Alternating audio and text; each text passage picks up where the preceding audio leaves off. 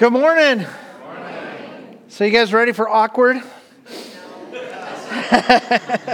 well, you better get ready because it's about to get awkward up in here. Um, when I was 14 years old, I had a buddy named Kevin, and Kevin was a couple of years older than me, uh, and he was this fantastic skier. He had this reputation. Everybody talked about, oh, Kevin is this great skier, and and uh, so I used to talk to him like uh, I knew about skiing and I wanted to be a great skier. And I, you know, and one day he said, Well, we should go skiing together. But I had never skied. And I didn't know anything about skiing. And I said, Oh, you know what? I don't have any equipment. He goes, That's okay. I got extra. And he gave me all of his equipment. And he said, I'll pick you up at five. We're going to go skiing. So as we're headed up the mountain, I confessed to him, Look, I've never skied before. I don't have any idea what I'm doing. And uh, he said, That's all right, I'm going to teach you. And so he said, Okay, so we get there, and I don't know if you've ever skied before, but you, you get there, you pay, you know, a couple hundred thousand dollars, and they give you a thing that's clips to your jacket so you can ride on the chairlift. And, uh, and you stand at the bottom of the hill, and there at the bottom, at the very bottom, there's a kind of very nice little, mostly flat area called the Bunny Hill, right? And I said, oh, look, there's a bunny hill, and there's little kids, you know, and they got their skis pointed together, and they're going down real nice and slow. And I said, okay, that's where we're going, right? And he goes, no, that's the bunny hill. We don't go to bunny hills. I said, okay, well, where are we going? And he said, you see that chairlift and it goes up into the clouds? That's where we're going. I said, but I, I don't, I've never done this before. I don't know how to do this. He goes, that's okay. I'm going to teach you. I'm going to tell you while we're on the chairlift how to do this. I said, okay. So as we're on the chairlift, I see the people on the bunny hill and I see how they're going nice and slow. They got their tips together so they don't go too fast. It's called snow plowing and they're sort of snow plowing down the hill. And I said, So is that what you do? He goes, No, no, no, that's what they do on the bunny hill. But what we're going to do is we're going to get our skis straight together and we're going to point them down the hill and we're going to go that way. I said, Yeah, but that's advanced, isn't it? He goes, Well, what's the point in learning how to do it wrong and then having to learn how to do it right? I'm going to teach you how to do it right from the beginning. So we, meanwhile, it's been like, I don't know, two or three hours, we're still going up on this thing, right? And, and we're just getting higher and higher. And I keep looking behind me and going, wow, the slope looks steeper from up high than it does from down low, right? And, and I remember that as we're getting off, I'm thinking, oh my gosh, all of this talking I did, I should have kept my mouth shut. I'm embarrassed. He goes, Look, you're an athlete. Any good athlete can do this. Don't worry. I'm like, I'm not an athlete. and my heart is beginning to beat fast, and I'm beginning to get nervous, and I'm heading up. And then there's that point when you get to the top and you get off the chairlift, which is feat in itself if you've never done it before, right? So if you survive that, that's a good sign. So I did that and I got off, and then we ski to the edge to where you're like standing on the edge and your tips are over the edge, and then it goes down like that. And he goes, Here's what we're gonna do I'm gonna go down. I'll go down about 50 feet or so and then stop, and then you just do what I did. and I almost wet my pants. I remember standing up there and going, This is impossible. I'm going to die. I am definitely going to die doing this. But at the same time, I was super excited because I had always wanted to try this. And I remember that feeling of being both super excited and being filled with trepidation at the same time.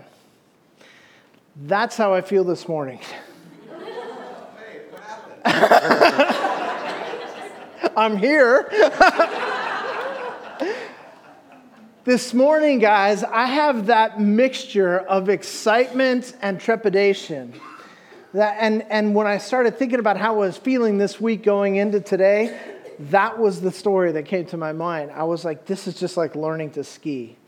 Because I've been doing this a long time, and I stand up here most every week and I bring the Word of God, and, and you know what? I don't get nervous. I don't sit in the chair with my heart beating fast, going, oh my gosh, what if they don't like me? Oh, what if I say the wrong thing? All the stuff that most people feel about public speaking. I don't feel that with you guys because I'm used to being here, right? So I'm okay with that. But this week, I've just been feeling that mixture of, of excitement and trepidation, like you feel as you're headed up the first lift of a roller coaster and it's going click, click, click, and you're getting closer and closer. That's kind of how I feel. Because I've been thinking about this series for about a year now. That the plan was I was supposed to preach this series in the fall before I went into the hospital. And so I was already working on this back last spring, and I've been thinking about the details of this and, and the subject matter and all that, because I think there are some things that people really need to know biblically about, but for various reasons, we just don't talk about those things in church. Um, uh, one reason is because they're too controversial. And and you realize that when you're speaking to any a crowd of any size there's going to be some people in the crowd who are going to disagree with what you had to say. There's a great chance you're going to upset somebody. There's a great chance you're going to get an email or two or 50 or 100 that complain and say things that you don't want to hear. Um, and it's controversial. It can split a church when you start getting into these topics that are so touchy. And so we generally try to avoid that um, we also don't want to be misunderstood. I think that's one of the reasons pastors don't talk about a lot of these issues. We don't want to be misunderstood. We don't want to be misjudged, which I find incredibly ironic. We don't want to be misunderstood, so we say nothing. And in saying nothing, we leave ourselves open for everybody else to decide what it is that Christians believe about these topics. Um, and, and for me, one of the big reasons to stay away from these topics is frankly, it's just really tough. When I look out upon a group of people like this, I go, man, there are males and females, men, I mean, men and women and children. There's older people, single people, younger people, married people. And you start getting into a lot of these topics. There are people who have a lot of money. There are people who don't have much money at all. There are people of one political persuasion. And then there are people that are just as opposite of them as you could be. And, and that's true in a, in a group this size. So, you know, I look at that and I go, man, it's just really hard to know what's appropriate to say. Um, you, you know, when you start getting into topics like sex, you don't want to start talking about stuff that is inappropriate for the room. And so, rather than take a chance on doing that, what we tend to do is go, well, we'll save that for the counseling sessions and we won't talk about that. We'll say a little bit in the youth group, like, hey, don't mess around until you get married, and then we'll kind of leave it at that. And that's working great, isn't it? No, not so much. And so, my concern is that here we are as Christians living today in our culture, in our world, and we have to navigate these waters and we have to figure this stuff out. And we're doing it to a great degree without any input from spiritual leaders or from the Bible because we don't know what the Bible says about this. And that brings me to another point. One of my pet peeves in the world is when I hear somebody, and this is usually somebody outside of Christianity, outside the church, say something like, the Bible is completely irrelevant. The Bible's irrelevant. I mean, the book was written thousands of years ago. We don't live like they live. Our culture is completely different. Things have changed. And, and to take an ancient book and try to stick it into our lives is completely pointless because it's irrelevant for us today. What bothers me even more than that is when I hear people in the church who say things like, you know, the job of the preacher is to make the Bible relevant to us. As if somehow the Bible's not already relevant. So, what we have to understand is it's not my job to take this poor, ancient, irrelevant manuscript and make it relevant in our lives today. The Bible is relevant, it is relevant already. It is relevant in your life. It was relevant to people who lived a thousand years ago. It is relevant to people who lived 500 years ago. It is relevant to people who live in China. It is relevant to people who live in Australia. It is relevant to old people, relevant to young people, relevant to married people and single people. It is relevant to people everywhere, over every time, because it was written by God Himself. And He knows he knew what we needed to hear. He knew the principles that we needed to understand. And He has given us in His Word principles that are forever relevant. And we may not like to talk about certain topics. We're going to be talking about money, sex, and politics these next several weeks. We may not like to bring those things up in church. But I'm going to tell you, the Bible is full of verses, principles, and stories about those subjects. Jesus Himself talked about money all the time. Out of all the parables that he told, he told 38 parables that we have recorded in the Gospels. Out of those 38 parables, 16 of them were about money. In the Gospels, Matthew, Mark, Luke, and John, one out of every 10 verses is dedicated to the topic of money and possessions and how we ought to do with them. Uh, if you, if you sort of scan the entire Bible, you're going to find roughly 500 verses dealing directly with prayer. You, are going to find less than 500 verses dealing directly with faith. And you're going to find over 2,000 verses dealing directly with money and possessions. So let's not think that our struggles and questions and issues with money and possessions are not dealt with in Scripture because they are. The Bible is full of information about sex and sexuality. You know, I don't want to get anybody distracted, but if you want to, go home this week and uh, light a candle and read Song of Solomon, and you will blush. Because Song of Solomon is this amazing sex poem. And the whole thing is written about the richness of the sex life between this man and his wife, and it is explicit and it is heart pounding. And I just want to go home and read it now. I know some of you are thumbing through Song of Solomon. I wonder if there's pictures. But the Bible deals with sex all the time. Why? Because it's written for human beings who, by the way, happen to be sexual creatures. The Bible deals with politics from beginning to end.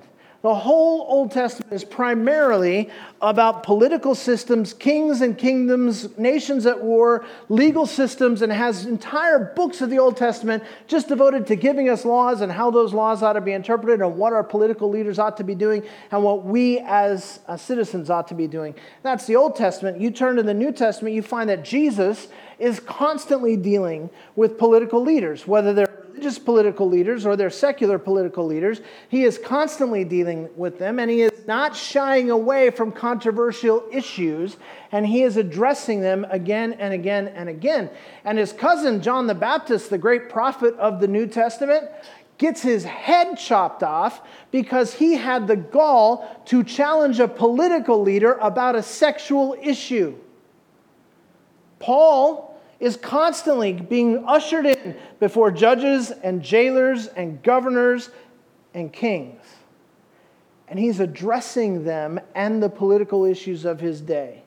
So let's take a deep breath and let's dig into God's word and see where we can learn what we can learn about these things that are so crucial to our lives and also addressed so carefully in Scripture. But before we actually open the Word, I, I want to give you a few words of explanation about this sermon series.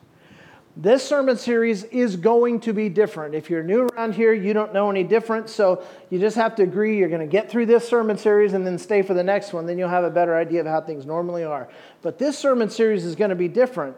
Um, everything that I do, whether it's in this sermon series or any other, or Pastor Dave or Pastor Byron or any other guest preacher that we bring in here, is always based on preaching the truth of the Word of God. That's it. We don't do anything else. We're not interested in the latest pop psychology or some book written by somebody and how we can apply that to our lives. We figure until we've got this book figured out and applied in our lives, we're just going to keep preaching it and preaching it and preaching it. Amen? That's it, right? So that's not going to change. But it is going to feel more like teaching than preaching during this sermon series. Um, frankly, it's going to get more philosophical than usual. We're going to have to dig into some stuff. I think one of the reasons that we're so fuzzy headed about these topics is because we haven't done a good job in the body of Christ of digging in. Instead, we settle for these little simplistic, short little comments that really don't help people. So, uh, one of our problems in this culture is that we love simplistic, rhetorical, provocative statements, whether it's uh, something that we're saying in our living room or if it's something that we're putting on social media or even what we hear on television news or read in the newspapers or magazines. And, and there's just things designed to get you to click on them. They're just simple, little rhetorical statements that really don't add up to much. And if you think carefully about them, you throw them out the window and go, they don't mean anything.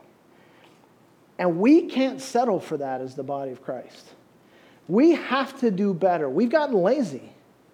Most of us don't like to think carefully. Most of us don't like to study. Most of us uh, will take a topic that we have very little knowledge about, but we have strong feelings about, and we will spout off about it as if we knew what we were talking about. And as a result, and, and it's not just Christians who do that, everybody in our culture seems to do that. This is happening in the news, it's happening on social media, it's happening in classrooms, it's happening everywhere. And so we need to do better than that because in this sermon series, I'm going to ask you to slow down. I'm going to ask you to think more carefully. I'm going to take some time and lay foundation for some, for some ideas that we're going to present later that without that foundation will, will not stand. And it's going to be tough to do that um, because we only have like two to three weeks on each of these topics in order to do this. Um, and already today, I, I've already preached this sermon once today, and I got halfway through my notes. So it's very difficult, and I'm sincerely asking you to pray for me because so much stuff needs to end up on the cutting room floor, and I need to figure out what it is we need to bring here in what I consider to be a relatively short amount of time that I get to speak every week. I, I know you might not think it's such a short time. so that's number one. It's going to be different. Number two, I'm so excited about this. You get to ask questions. In this sermon series, you get to ask questions. So, not, not just yet. you get to ask questions. And um, let me tell you how I would like you to do that. Um, we've actually created a page that is linked to our website. If you go to graceduarte.com slash ask, there's a page there where you can ask any question you want. It's completely anonymous. So you, you might have this big question on money, sex, or politics that you want to ask, and you say, Boy, I really feel like I would like information about this. I want to understand more about this. It's completely anonymous. I, I just ask you to take it seriously. Don't turn it into a joke. Make it completely anonymous. Send it out there. I can't reply to you directly through that, but it's going to flavor what goes into the sermons. The things that we're asking questions about are the things we're going to be addressing in addition to the things that um, you know the scripture already lays out clearly for us. So that's kind of cool, right? I hope you'll take advantage of that. Um, the third thing is God is if you if you have the guts to stick it out for this sermon series, God is very probably going to put a stick in your eye at some point. It's going to get uncomfortable for you at some point.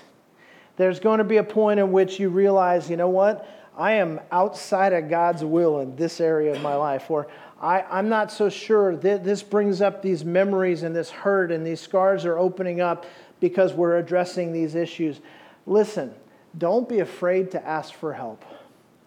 As the Lord reveals stuff to you that you need help with, there, you know, find a, a, Christian brother or sister who has maturity and knows the word and get with them and ask for help. If you need counseling, call the church office and let us know, and we can set it up for you to meet with either myself or one of our counselors and make sure that you're getting the help that you need.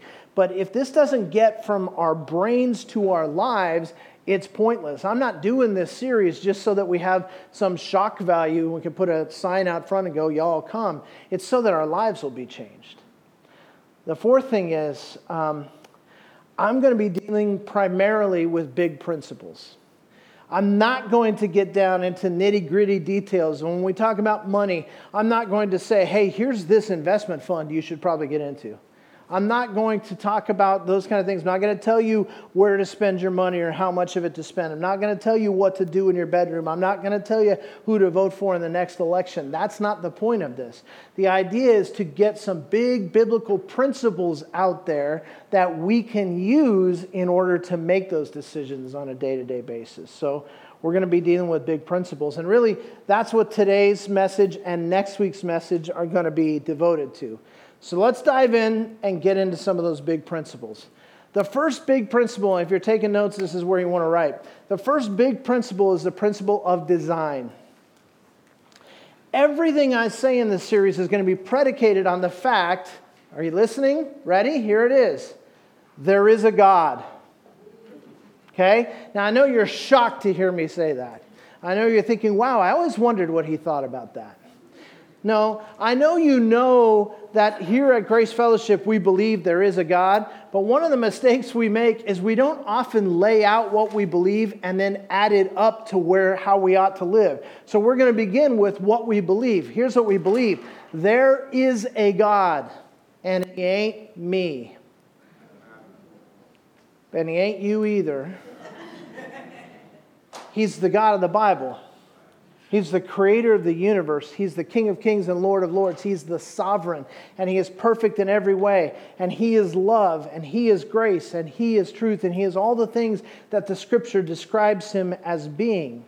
He created everything, including you. And He created everything that He created for a purpose. There is design in God's creation. And therefore, He knows how His creation should work.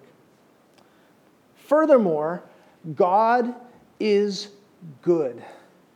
Don't you love that song we sang today? You are good, you are good. Like it's so simple. I could just sing though forever, repeating God's goodness.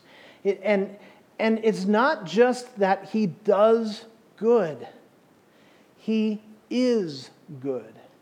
It's His nature.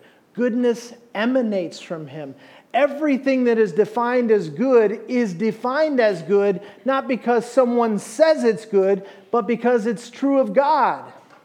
God is good. And, and this is important, guys, because until we first of all understand that there is a God and He is the creator of all things and He is good, why would we ever trust and submit to Him?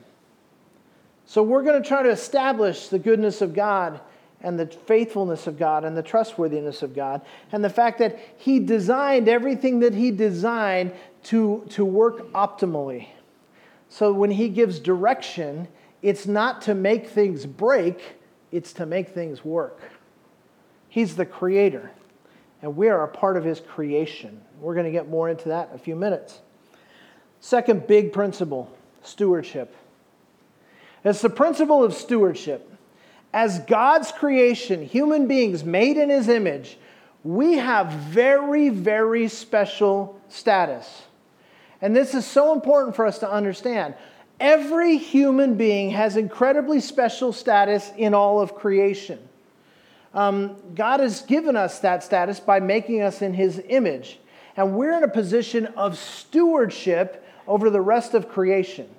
And if we don't get that right, we will never understand how to practically apply the principles that we're going to be looking at in this study.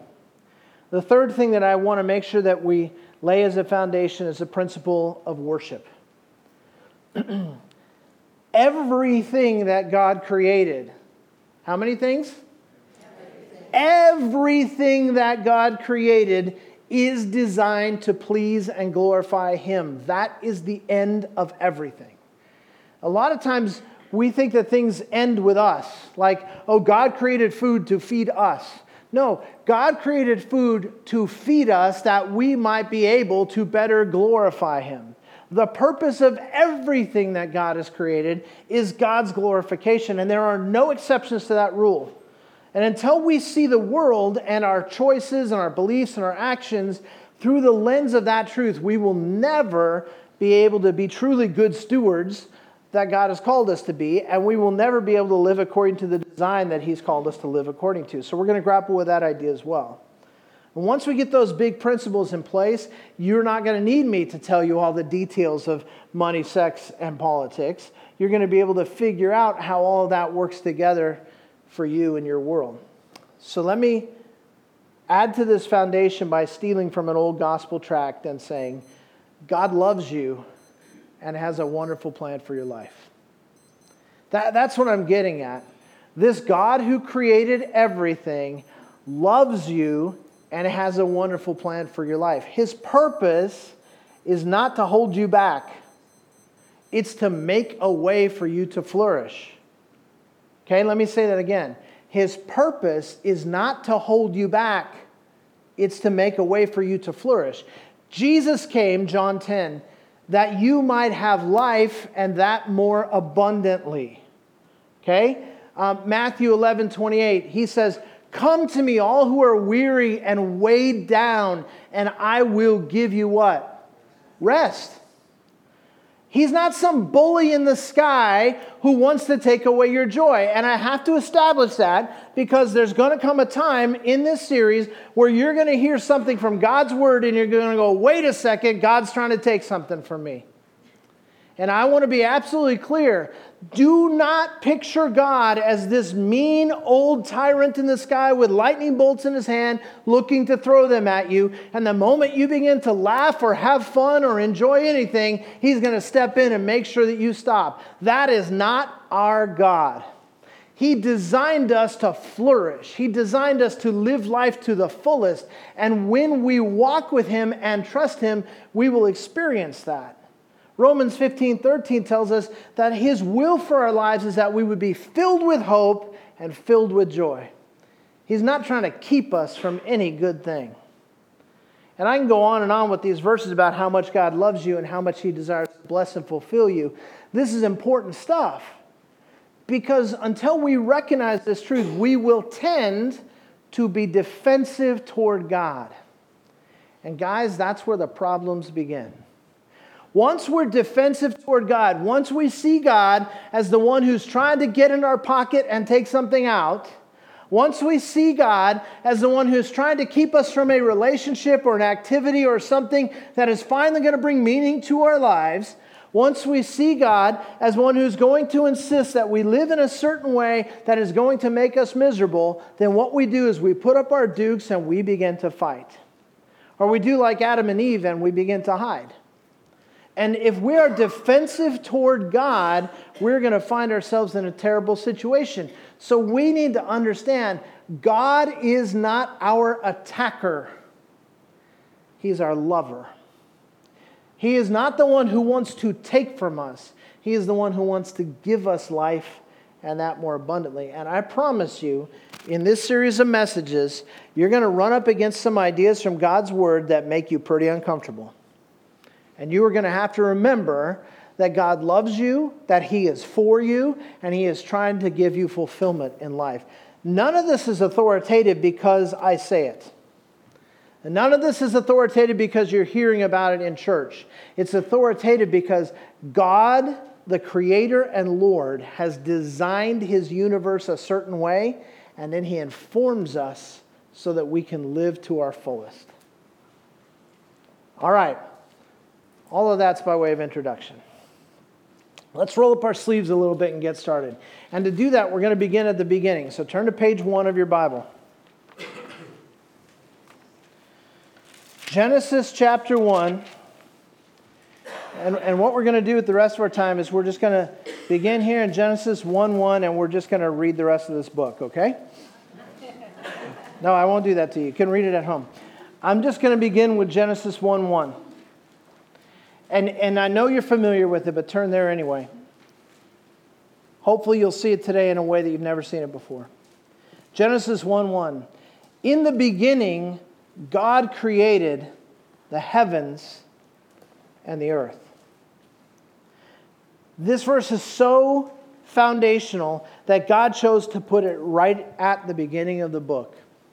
Everything else depends upon it, everything else builds upon it. In, the, in fact, you don't even need the whole first verse to begin the foundation. Just take the first four words. In the beginning, God. In the beginning, God. This is the beginning of the way that God begins to separate in the story himself from everything else. God is the only one that was in the beginning.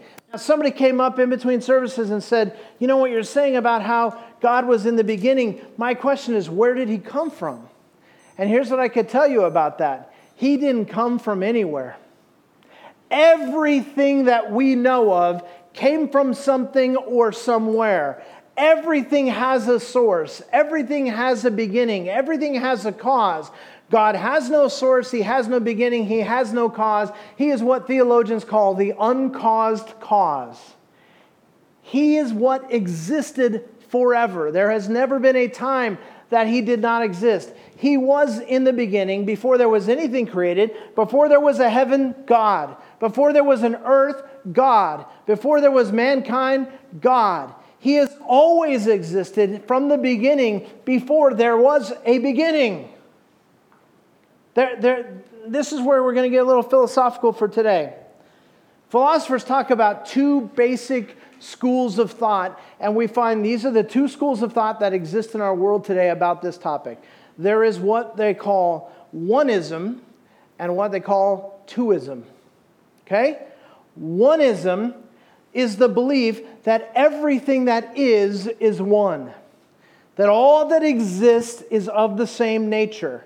So that means that everything, let's just say in our world, simple to work on, everything on earth is of the same value, it's of the same nature, everything is uh, uh, tied together. There, that, that whether it's a man or a goat or a pigeon or a rock or a clump of dirt, all of it is of the same basic substance, and there is only one thing there is the universe. That's oneism. And, and in that, we get religious ideas like pantheism, panentheism. These are basic ideas that say God is in everything. There's divinity in rocks because God is in rocks and all that sort of thing. And uh, paganism comes out of this, where we say that there are many gods, and gods find them are found in nature. So there's a God that's the sun, a God that's the river, a God that is the sea, and all of that sort of stuff. That's oneism. And then the other school of thought, and there's only two, is twoism. And twoism says that everything is two, that there are two categories of things in existence there is God, and there is not God.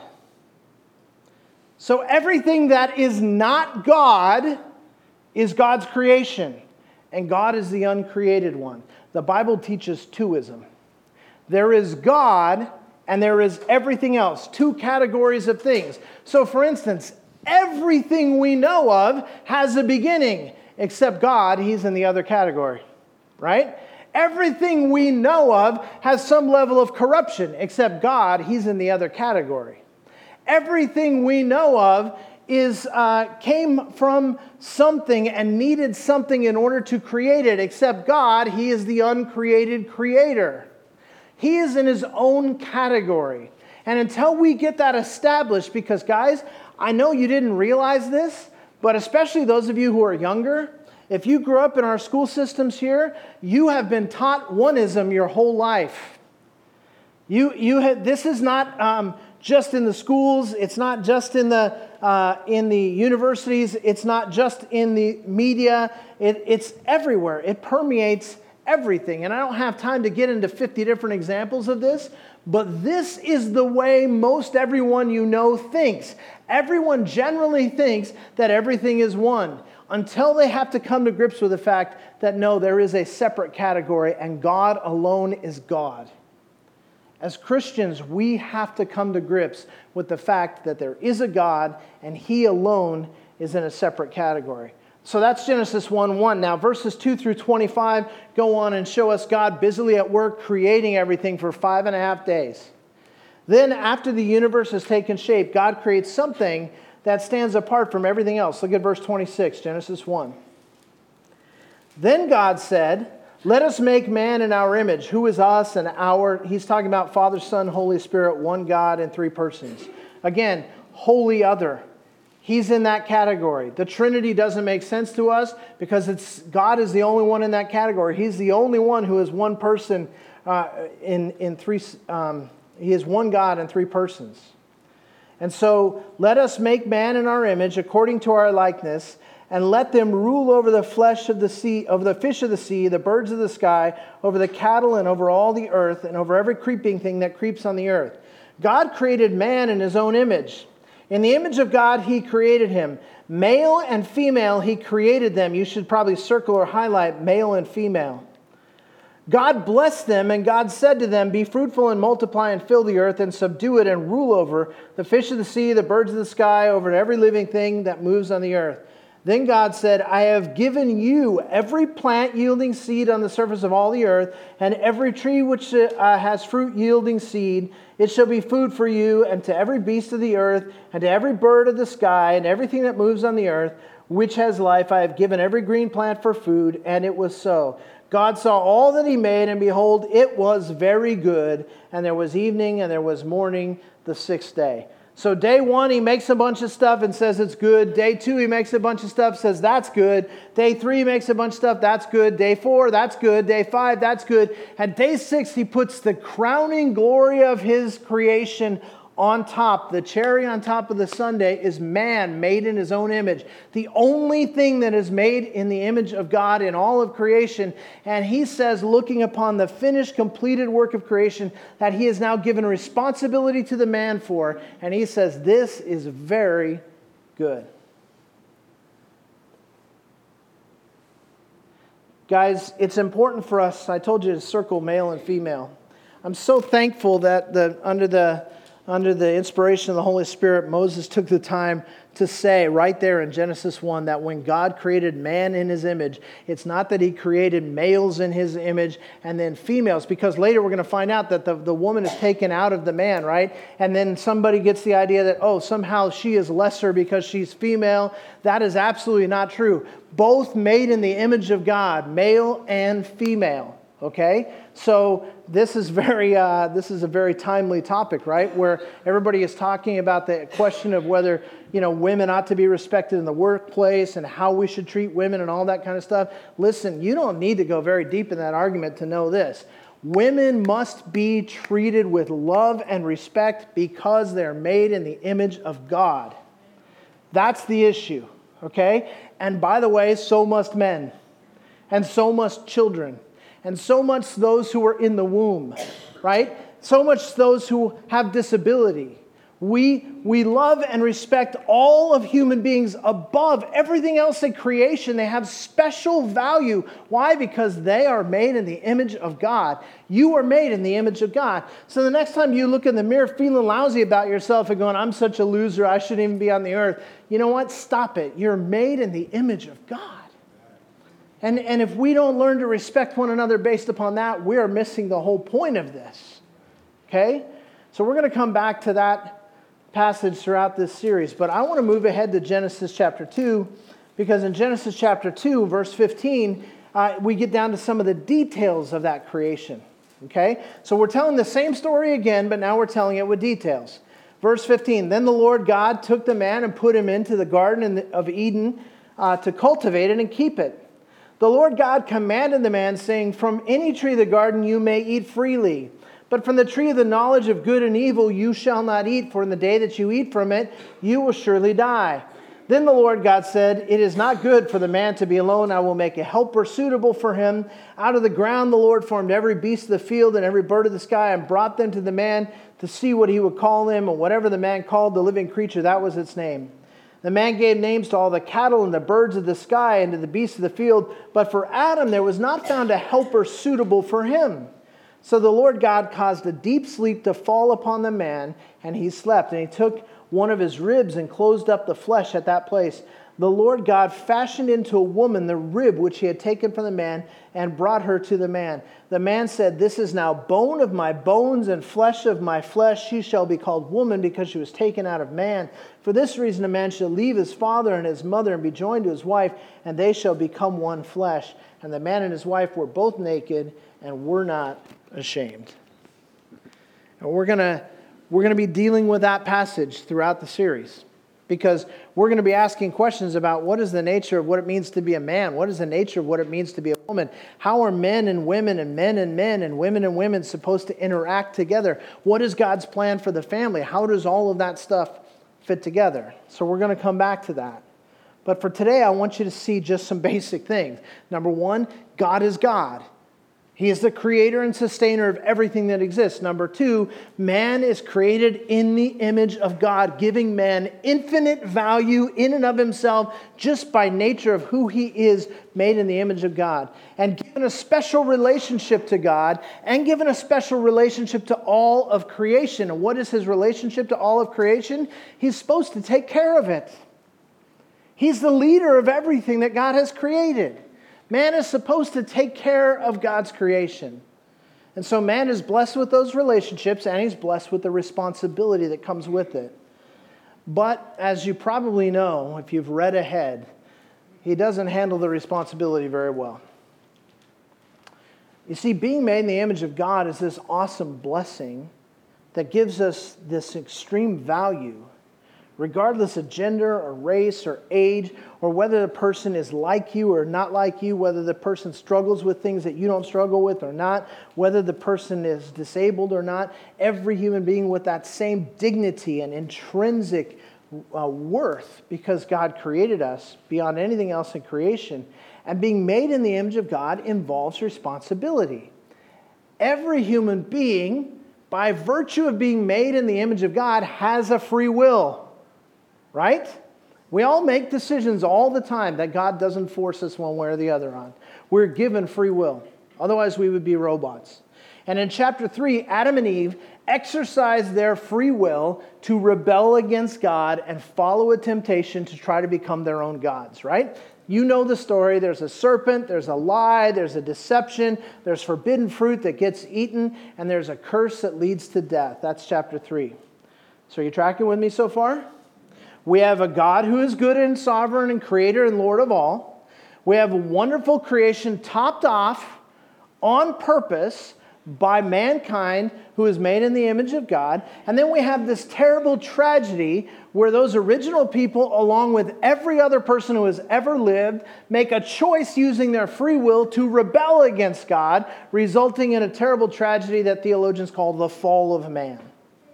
And now, fast forward through the eons to the 21st century, and here we are trying to understand right and wrong, trying to understand good and bad, trying to differentiate between uh, you know, good and evil when it comes to things like money, sex, and politics. But how do we really know what's right? How do we really know what's good on a moral level? I mean, isn't that a matter of opinion?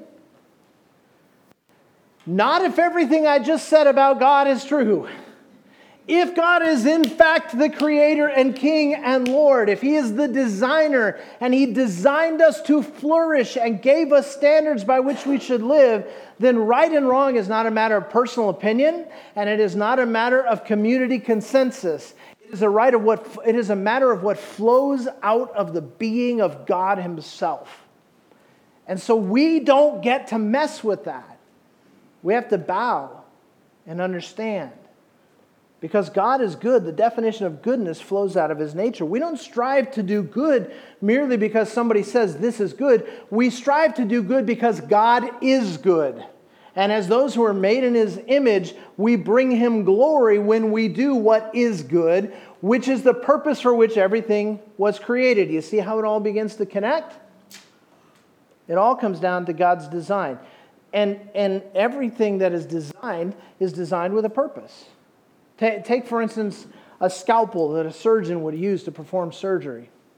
Now, that scalpel, in and of itself, is neither good nor bad. It really depends on what's done with it, right?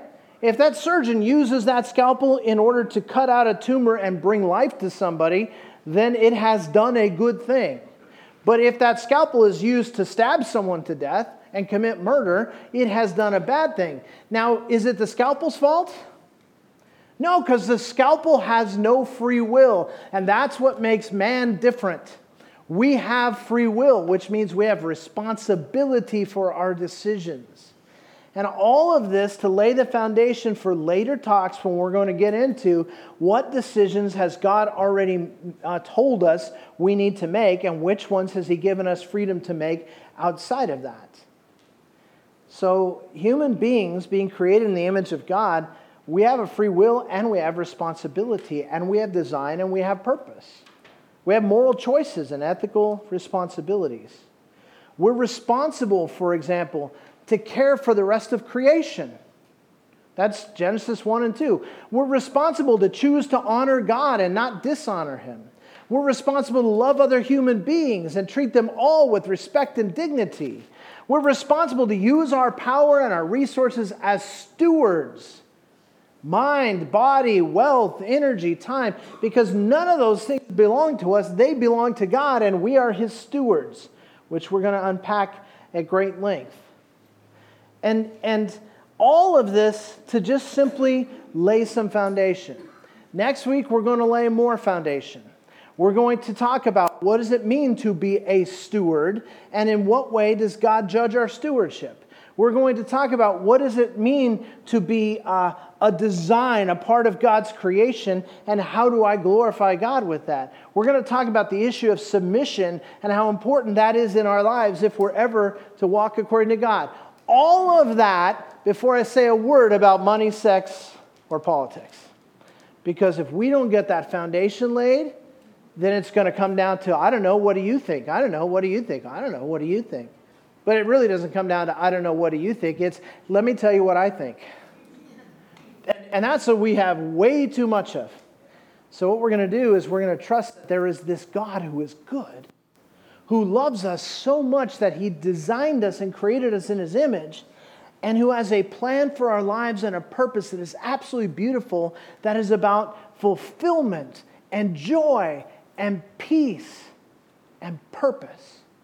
And we're going to figure out from the Word of God how do we take these practical areas of life, and obviously it goes beyond money, sex, and politics.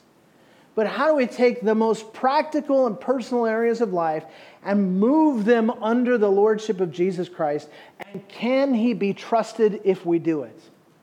Because the fact of the matter is, he's going to ask you to let go of something. And he's not doing it to take something from you. He's doing it to give something to you. And we're going to dig into that all in the next several weeks. For now, let's stand and pray together.